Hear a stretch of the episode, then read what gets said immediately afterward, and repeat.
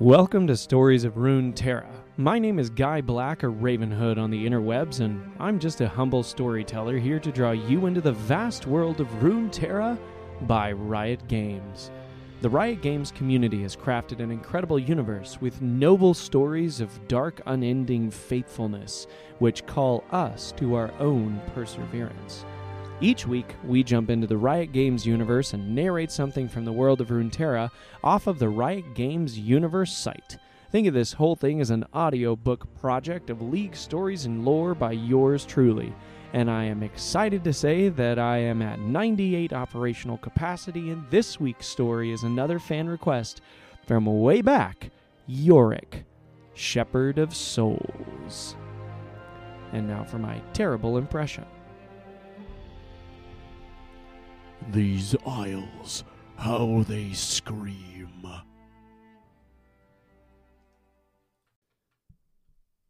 The last survivor of a long forgotten religious order, Yorick is both blessed and cursed with the power over the dead. Trapped on the Shadow Isles, his only companions are the rotting corpses and shrieking spirits that he gathers to him. Yorick's monstrous actions belie his noble purpose to free his home from the curse of the ruination. Even as a child, Yorick's life was never normal. Raised in a fishing village at the very edge of the Blessed Isles, he always struggled to find acceptance. While most children his age were playing hide and seek, young Yorick was making friends of a different kind the spirits of the recently deceased. At first, Yorick was terrified of his ability to see and hear the dead. Whenever someone in the village passed away, Yorick would lie awake all night waiting for the chilling cry of a new visitor. He could not understand why they chose to haunt him, and why his parents believed the spirits to be nothing more than nightmares. In time, he came to realize the souls were not there to harm him. They were simply lost and needed help finding their way to the beyond. Since only Yorick was able to see these spirits, he took it upon himself to be their guide, escorting them to whatever awaited them in eternity. The task was bittersweet. Yorick found that he enjoyed the company of the ghosts, but each one he brought to rest meant saying farewell to another friend. To the dead, he was a savior, but to the living, he was a pariah. The villagers saw only a disturbed little boy who spoke to people who weren't there. Tales of Yorick's visions soon spread beyond his village, and drew the attention of a small order of monks who dwelled at the heart of the Blessed Isles. Its envoys traveled to Yorick's island, believing he could become an asset to their faith.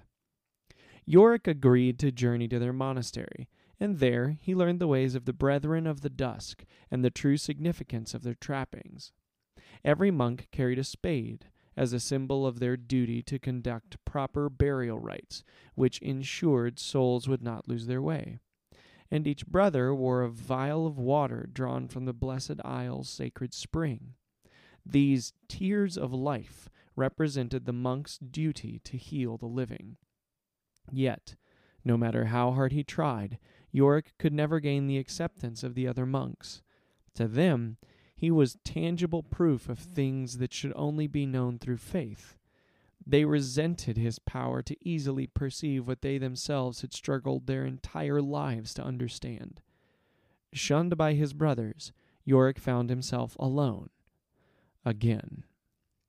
One morning, as he tended to his duties in the cemetery, Yorick was interrupted by the sight of a pitch black cloud roiling across the surface of the Blessed Isles, devouring everything in its path. Yorick tried to run, but the cloud quickly enveloped him and plunged him into shadow. All around Yorick, living things began to writhe and contort, corrupted by the foul magic in the black mist. People, animals, even plants began to transform into vile, ghoulish mockeries of their former selves.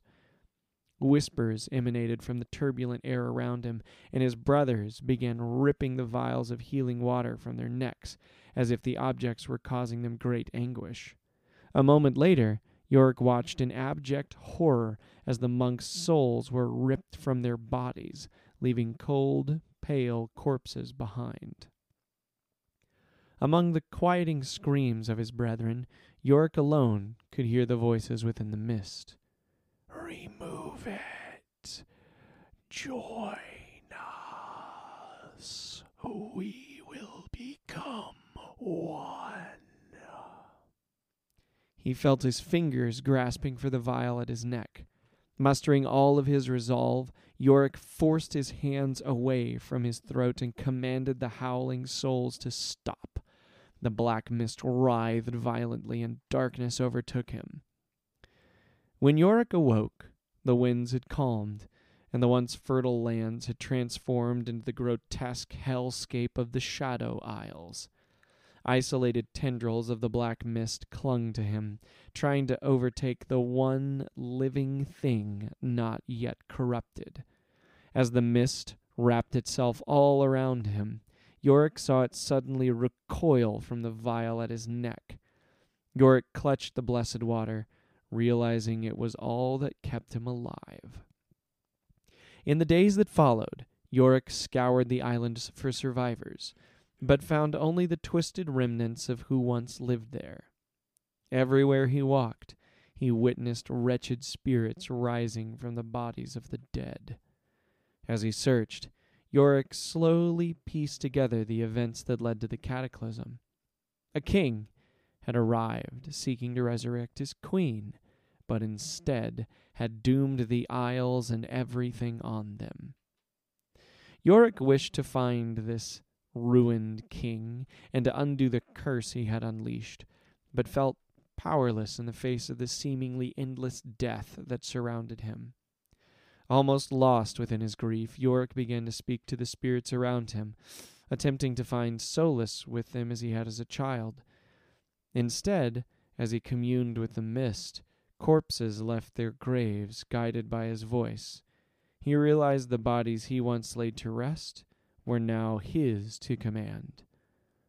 A glimmer of hope shone from the heart of his despair. To free the dead of the Shadow Isles, Yorick would wield their power and their strength. In order to end the curse, he would be forced to use it. Well, we're back again, and I'm at like 98% operational capacity. Still not all the way there, but at least my throat doesn't hurt. So it's just whatever healing remains to clear it out and give me the full range of my different voices and singing, which I would like to have back because my daughter asked me to sing often tonight at bed, and I still can't quite do it on key, and it bothers me. Anyway, now we're going to jump into Yorick, Shepherd of Souls, and a uh, thank you for Finn on Instagram who reached out and said, Hey, you should do Yorick. I love his lore and his playstyle. And I said, Sure thing. Here we go. When you need mealtime inspiration, it's worth shopping Kroger, where you'll find over 30,000 mouthwatering choices that excite your inner foodie. And no matter what tasty choice you make, you'll enjoy our everyday low prices, plus extra ways to save, like digital coupons worth over $600 each week. You can also save up to $1 off per gallon at the pump with fuel points. More savings and more inspiring flavors make shopping Kroger worth it every time. Kroger, fresh for everyone. Fuel restrictions apply. And today's story is entitled Last Rites by John O'Brien. Help! Help me! begged the shipwrecked man. Yorick couldn't say how long the survivor had been lying there, bones broken, bleeding into what remained of his wrecked sailing vessel. He'd been moaning loudly, but his cries were drowned out by the multitude of wailing souls that haunted the isle. A maelstrom of spirits gathered around him, drawn to his flickering life force like a beacon, hungry to reap a fresh soul. The man's eyes widened in horror. He was right to be scared. Yorick had seen what happened to the lost spirits taken by the black mist, and this? This was warm flesh, a rarity in the Shadow Isles. It had been how long? A hundred years since Yorick had seen a living being? He could feel the mist on his back quivering, eager to wrap this stranger in its cold embrace. But the sight of the man stirred something in Yorick he had long forgotten, and whatever it was would not allow him to surrender this life. The burly monk heaved the damaged man onto his shoulders and carried him back up the hill to his old monastery. Yorick studied the face of the injured man as he groaned in agonized protest with each step the monk took. Why did you come here, live one? After completing the climb, Yorick carried his guest through several corridors in the abbey before coming to a stop in the old infirmary. He eased the shipwrecked man onto a massive stone table and began to check his vitals. Most of the man's ribs were shattered and one of his lungs had collapsed. Why do you waste your time? asked a chorus of voices, speaking in unison from the mist on Yorick's back. Yorick remained silent. He left the table and made his way to a heavy door in the rear of the infirmary.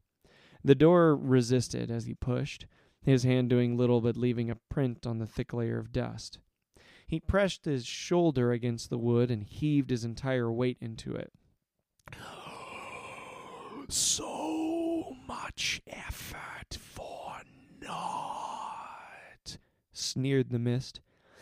Let us have him. Again, Yorick answered with contemptuous silence as he finally forced the door open. The heavy oak dragged across the stone tiles of the monastery floor, revealing a chamber full of scrolls, herbs, and poultices. For a moment, Yorick stared at the artifacts of his former life, struggling to remember how to use them. He picked up a few that looked familiar bandages, yellow and brittle with age, and some ointment that had long turned to crust, and returned to the man atop the stone table. Just leave him. Said the mist. He was ours the moment he came ashore. Quiet! snapped Yorick. The man on the table was now gasping for breath. Knowing he had little time to save him, Yorick tried to bind his wounds, but the rotten bandages fell apart as quickly as he could apply them. As his breath grew more ragged, the man convulsed. He grabbed the monk's arm in agonized desperation. Yorick knew there was only one thing he could do to save the man's life. He uncorked the crystal vial at his neck and considered the life giving water it contained. There was precious little left. Yorick was unsure if it was enough to save the man, and even if it did, Yorick was forced to face the truth. In trying to save the man, he was just chasing the memory of his former life, when this cursed place was called the Blessed Isles. The souls in the mist had taunted him, but they taunted him with the truth. This man was doomed, and if Yorick used the tears of life, he would be too. He closed the vial and let it rest against his neck. Stepping back from the table, Yorick watched the man's chest rise and fall one last time. The black mist filled the room, spirits clawing out of it in anticipation. The mist shivered eagerly and then ripped the dead man's soul from his body. It uttered a faint, feeble cry before it was devoured by its new host. Yorick stood motionless in the room and uttered a barely remembered prayer. He looked at the soulless husk on the table, a bitter reminder of the task he had yet to complete. While the curse of the ruination remained, anyone who came to these isles would suffer the same fate.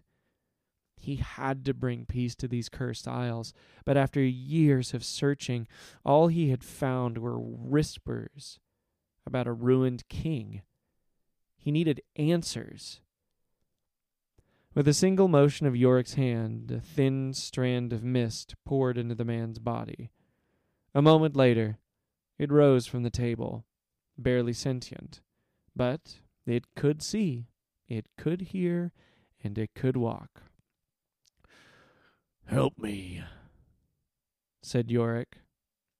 The body shambled out of the door of the infirmary its sloughing footsteps echoing through the halls of the monastery. It continued out into the foul air of the cemetery, walking through the rows of empty graves. Yorick watched as the corpse trudged toward the center of the isles until it disappeared into the mist. Perhaps this one would return with the answer.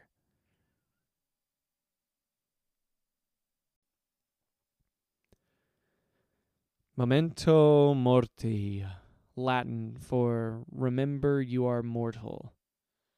Often, when we are placed in a situation where we must confront death, as is often the case in these Shadow Isle stories, it makes a lot of us really uncomfy because we don't like to think about those things. And I wouldn't call it negative per se, but man, there is something so good about the ancient ways of thinking when you come face to face with the fact that we are mortal. But what is life? And all those types of things. I love these deep thoughts and the like. Yorick is such an interesting character here because he is faithful to the tradition, and that tradition is what gives him light and hope in the darkest and most pale of times. The greater purpose of what is life is pursued by him, even though he forgets some of the deeper pieces. But often it is when we are in those dark times, the habits that we build, when we meet something that is difficult, something that breaks or throws our throws our regular routines off, the habits that we have been practicing. So, like me trying to make my bed in the morning or do dishes every night after I put my daughters to bed, or those little habits put us and give us grounding and repetition and tradition to help us grow and get better as people so that when we do hit hard times, we aren't broken by them. Anyway, yeah, deep thoughts, I guess. Thank you for the recommendation, Finn.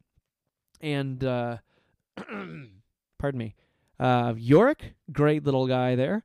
And yeah, that's all I got. Thanks for listening. I hopefully by the end of next week I'll be at hundred percent, and I won't get wrecked with some of my grovelly voices. Thanks for listening, and we'll catch y'all on the flip side.